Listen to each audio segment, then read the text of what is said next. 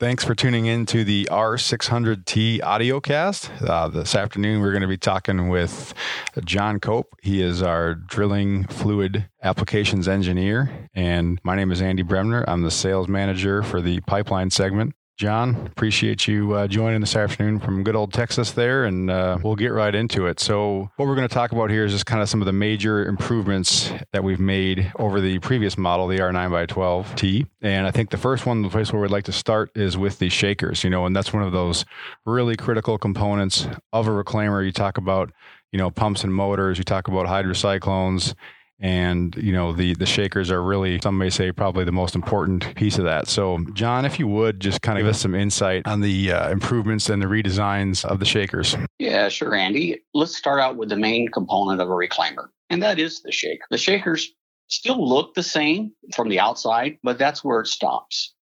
Uh, starting with a, a wider sealing surface between the basket and the screen panel uh, it's the same screen sealing surface that we've been using on the R250C basket. Very successful unit in the field. Um, a piece of flat sacrificial metal, and on top of that, a flat rubber seal. Also, the internals of the basket have been redesigned. So it's a computer guided procedure to hold tolerance for consistent crown. Also, there's new wedges. The redesigned wedges have a notch in the top for better installation and extraction of the wedge. So no longer do we have to beat the wedges in or try to hammer them out with a hammer. With a new retention system, the wedge can be tied into place, kind of like the manner of a gear, using a pry bar insert into the first notch. And then once you uh, the back of your pry bar is against the pin. Once you move through your first initial stroke, just move to the next notch to remove, just reverse that procedure. We've also added a prolonged screen block that goes under the wedge that extends that holding a force down to creating a more equal pressure across the screen panel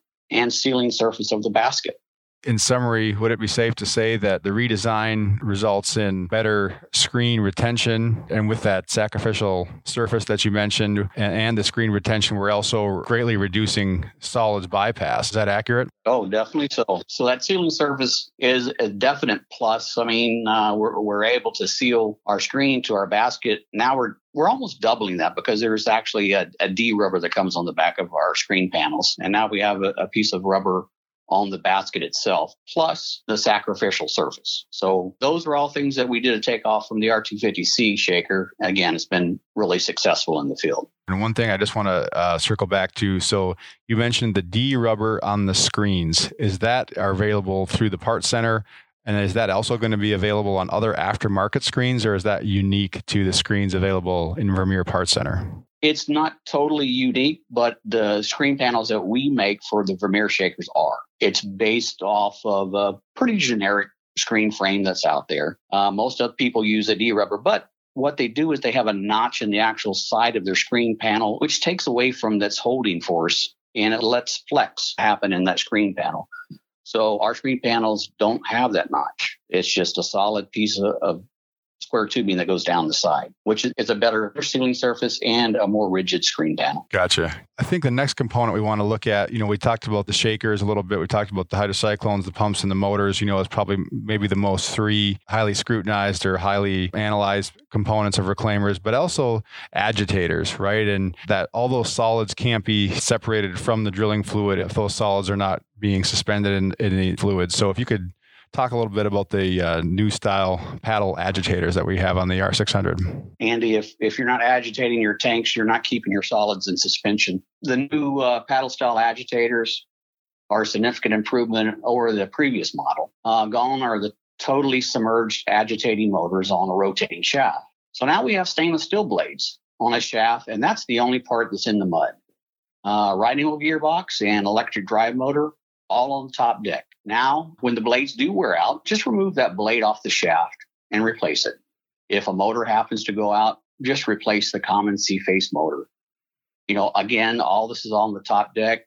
There's an agitator in every tank. Great. Yeah, those agitators are definitely uh, be value added for the contractor in the field for for the reasons that we just talked about.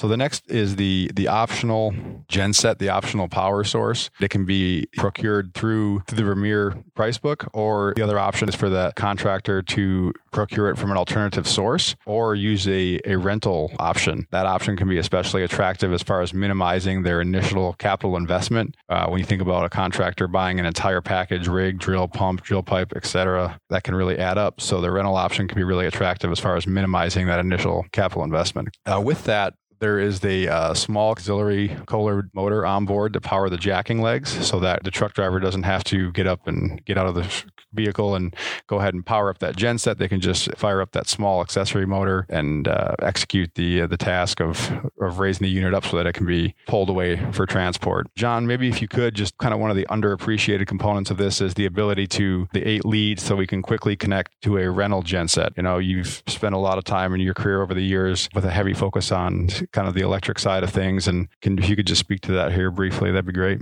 Underneath our control panel uh, on the unit itself, there's going to be eight uh, receptacles. And these receptacles will take the quick disconnect main leads coming from our generator, or in the case the generator goes down, um, you can adapt those leads over to a rental generator. Or if it comes with a no genset option and you want to have the a rental fleet come in and, and they can connect these leads up, again, they're color coded. Uh, we do have a phase monitor on our control panel. So if these leads are hooked up in the wrong position, you, it's basically phasing it. Uh, so if it's phased incorrectly, then um, you won't be able to start anything. You'll have a red light on your control panel. You just flip any two of those phases, and you're now in the cor- correct phase. Great. Um, I think with the no genset uh, sales code option, there's 50 feet of cord that comes with that, and that's eight. So that's quite a cord that'll come with that uh, with a no genset sales code kind of backs into our hydraulic power unit too. I mean, if I order this unit with no genset, well, then how do I actuate the jacking legs? And that's another real good improvement over the R9. Um, the customer, a third party trucker, uh, had to start the generator in order to actuate the, the lifting legs. Well, uh, now we have a dedicated small diesel hydraulic power unit that does the same job. Uh, operator turns the key, starts the mo- the nine horsepower motor, goes up to the front, actuates the hydraulic uh, levers, lowering or, or lifting the unit. Uh, with uh, with the R9, we had way too many calls on the jacking legs. You know, how does how do they work? How do you start the generator? Uh, somebody didn't disconnect the battery, and now the genset won't start. So somebody leaves a key on this unit, uh, we have a pull handle there for a backup. Yeah, really, uh, really excited about these features and how they reduce some of the complexity that was involved with the uh, the previous configuration. So I think we'll kind of move along a little bit here into the pump and motor commonality, John, and you know just the the balance that we have. If you could talk about that briefly, that'd be great. Yeah. So it it goes a little bit further than just saying we have 60 horsepower motors. Uh, we kept hearing from the field on the R9 about challenges of keeping three different size electric motors, three different size starters, three different size overloads, and three different size impellers, you know, in stock. Uh, now with the R600, all the motors are 60 horsepower. The pumps are 10 and three quarter inch impellers. The soft starts and overloads, all the same. This re- really reduces the need for uh, stocking multiple different components. Uh, when a pump starts wearing out, I always suggest buy a new pump, send the, the old one back to the shop, that way, parts can be ordered and rebuilt as time permits and not on a job site. There is a, a new pump sitting on the shelf and it can fit into any one of the three positions on the unit. The same thing can be said about the electric motor. I mean, replace the electric motor with a new one, send that one out, have it rebuilt, and now you have a motor that can go into any one of those three positions sitting there on the shelf ready to go really impacting that that inventory factor and, and helping to manage just that inventory and, and even even cash flow as they having to reduce the number of components that they that they need and, and really just driving commonality is is definitely something that we we did you know with the with the customer in mind and with the, an operational real world environment in mind. And I think so. Kind of as we close here, the R600T is truly a 600 gallon per minute cleaning system, you know, three stage, three tank system, overall capacity of 7,729 gallons. most importantly, we've had some really good feedback from customers as we executed the the kind of the customer validation stage of of this project. Um, John, I think we had it out with with Flatirons. We had it out with uh, Pumpco. I think then I think we had it out with Isaacs. We've had it out with Brotherton. If you could just kind of real quickly just give us a little bit of a some of the feedback you heard from those contractors. There was some very positive feedback. All of our customers, besides Isaacs, already had one of our nines in stock or have been running one for a while. They really appreciated the updates that we did to the R600T. Uh, of course, like you said, the first company that tried a prototype was Flat Irons Directional Drilling, and it was in the dead of winter, uh, 2019 near Greeley, Colorado. It was uh, 3,200 feet of 36 inch steel gas pipeline. And next, it went to a little warmer weather with Pumpco in Corpus Christi, Texas, uh, 2,800 feet of 48 inch poly water line. Then it went to Isaac's Drilling, uh, also in Texas. It was dual. Uh, there's so dual insulation side by side, 3,700 feet of 14 inch steel line. And this is a cool project. Uh, one was for nitrogen and the other one was for oxygen. And since it was a very sensitive job uh, going in, into refinery, uh, Isaacs had a full time mud engineer on, on staff. And his, his job was to check the mud properties. The R600 consistently was down to less than a quarter of percent of sand um, or less. And then uh, when he conducted the sand content test, uh, its last stop was Brotherton Pipeline in, in, Central California. They were doing 7,450 feet of uh, 24 inch steel. This was an intersect bore. Uh, they had one of our R9s on one side, and on the other side, they had the R600T.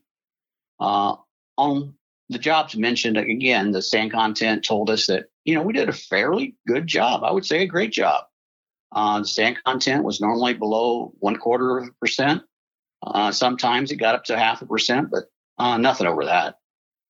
Uh, of course, you know, we can always say that you know, your results may be a little different and as you know, different companies will have different drilling procedures. So they might not get quite the same results, but we we had four companies, five companies here, and and it was pretty consistent.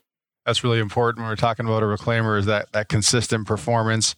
Uh, you know, and like we talked about earlier, just a, a well balanced system a mobile system, and that's really what we've we've developed here in the R600T. Really excited about how it fits into our package, you know, with a with a D220 or a D330 and the SA400 or some of the new TPS uh, standalone pumps. So I think that's all the time we have for today. So appreciate everybody tuning in to the, uh, the audio cast and. Uh, John, thanks for joining us, and we'll we'll see you, see you out on the right of. Have a safe day. My pleasure. Thank you, Andy.